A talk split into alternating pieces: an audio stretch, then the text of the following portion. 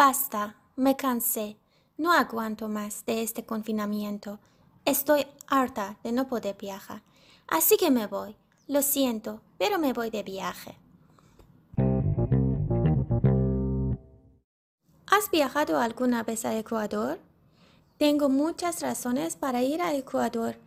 Hoy te voy a contar y quiero compartir esto contigo.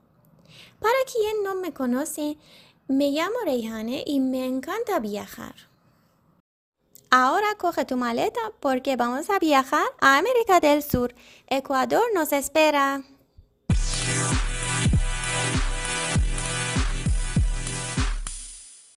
Si vienes al Ecuador y buscas del sol, seguramente piensas en pasar un día en la isla Galápagos. Cada isla de las Galápagos esconde playas alucinantes. Playa Tortuga Bay, ubicada en la isla Santa Cruz, más allá de arena blanca de coral con aguas cristalinas de color turquesa, tiene animales diferentes alrededor de la playa. También puedes disfrutar de las playas de Isla Isabela, donde lobos marinos y iguanas reposan en la orilla del mar.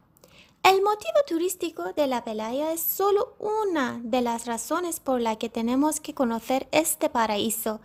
Yo voy a dar tres motivos más. También tengo una sorpresa en fin del podcast. Entonces, sigue hasta fin del podcast. Gracias. Número 1. Hoy sobre todo, quiero que recuerdes, no es necesario ir a Italia para ver la montaña y ni es necesario ir a Suiza para disfrutar de la naturaleza. En Ecuador hay todo. Bueno, Ecuador es tierra de volcanes. Si te gustan aventuras, entonces te voy a recomendar el volcán Chimborazo, que puede considerarse el pico más alto del mundo. Y también otro volcán que realmente no puedo decir de su belleza. Es el Quilotoa, que alberga una laguna en su carácter con increíbles tonos azules y verdes. Número 2. La gastronomía. Llegamos a la parte más gustosa. Cada región tiene su estilo en hacer comidas y bebidas. Se basa principalmente en pescados. Comidas como encebollado y guatita son las mejores comidas de Ecuador. Y no se olvides tomar bebidas tradicionales como chicha y canelazo, que son típicos de la región de la sierra. La chicha ecuatoriana es una bebida refrescante, además de ser buena para la salud, tiene una gran herencia ancestral. Número 3. La historia, que puede dividirse en cuatro etapas. Etapa prehispánica, etapa hispánica, independencia y república. El centro histórico de Quito el más grande y mejor conservado de América. Mucho antes de la llegada de los españoles, la región ya era un importante centro comercial y ceremonial para los pueblos indígenas que ya habitaban la región. Caminar por el centro histórico de la capital ecuatoriana es una garantía de sorpresa cada rincón explorado.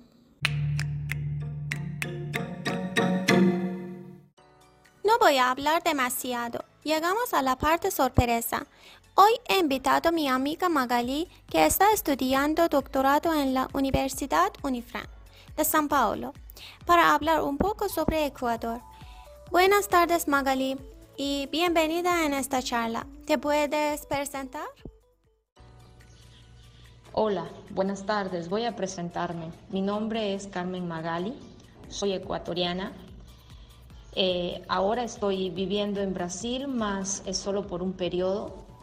Voy a hablar un poco de mi país. Mi país tiene cuatro estaciones bien marcadas, costa, sierra, oriente y región de Galápagos o zona insular. Eh, está dividida por la cordillera de los Andes, por lo que tenemos zonas geográficas muy bien demarcadas. Eh, cerca al mar del Pacífico tenemos un clima cálido en la zona central, donde está la cordillera, tenemos un clima frío que puede llegar incluso los 0 grados centígrados o Celsius. Y en la zona del oriente tenemos un clima tropical húmedo, muy parecido a un clima de la Amazonia. Y en la región insular, como está rodeada, son islas rodeadas del Océano Pacífico, tenemos un clima cálido. Entonces mi país tiene una gran variedad de flora y fauna, por lo que eh, tiene una eh, amplia gama de vegetación, de animales. Eh, muchos están, por ejemplo, los animales que viven en Galápagos son únicos en el mundo, no existen en otro lugar y Galápagos es considerado ahora un patrimonio cultural de la humanidad igual que algunas ciudades de mi país, por ser ciudades barrocas, ciudades muy patrimoniales, también son consideradas eh, patrimonio de la humanidad. Mi país tiene muchos parques nacionales donde viven especies silvestres protegidas y en la Amazonía tenemos un pedazo pequeño de Amazonía, pero eh, en este eh, territorio viven muchos indígenas del tipo Shuar, que tienen su propia lengua y su propia cultura. Muchas gracias. Mucho placer y gracias. Bueno, Magali, nosotros ya sabemos que Ecuador tuvo un tiempo colonial de imperio de españoles. ¿Tú crees que han influido sus interacciones culturales y lingüísticas en la gente de Ecuador? La época colonial influyó e influye mucho todavía en la cultura de Ecuador. Muchas eh, casas, iglesias, barrios, ciudades son inspiradas en ciudades de España. Por ejemplo, nosotros tenemos Cuenca de Ecuador y en España también hay una ciudad llamada Cuenca. Y es muy parecida, tiene las calles adoquinadas, eh, iglesias barrocas, entonces todavía hay esa influencia española. Vale, cierto.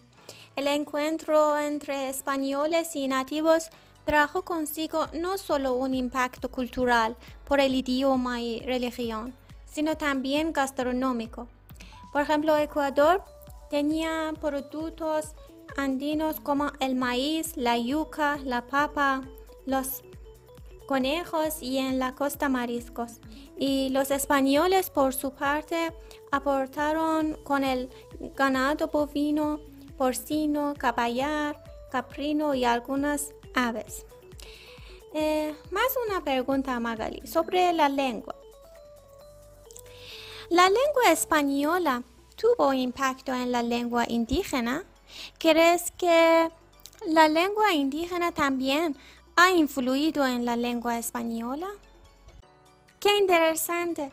¿Puedes dar algunos ejemplos de lengua cotidiana de los ecuatorianos y sus significados en español?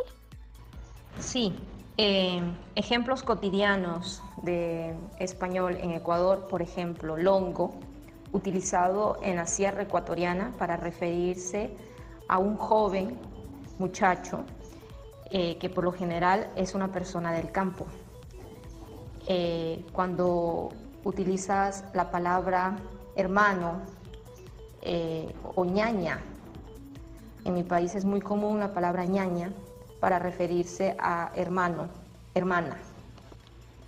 Sí, tenemos muchas palabras indígenas que las utilizamos muy a menudo dentro del lenguaje cotidiano.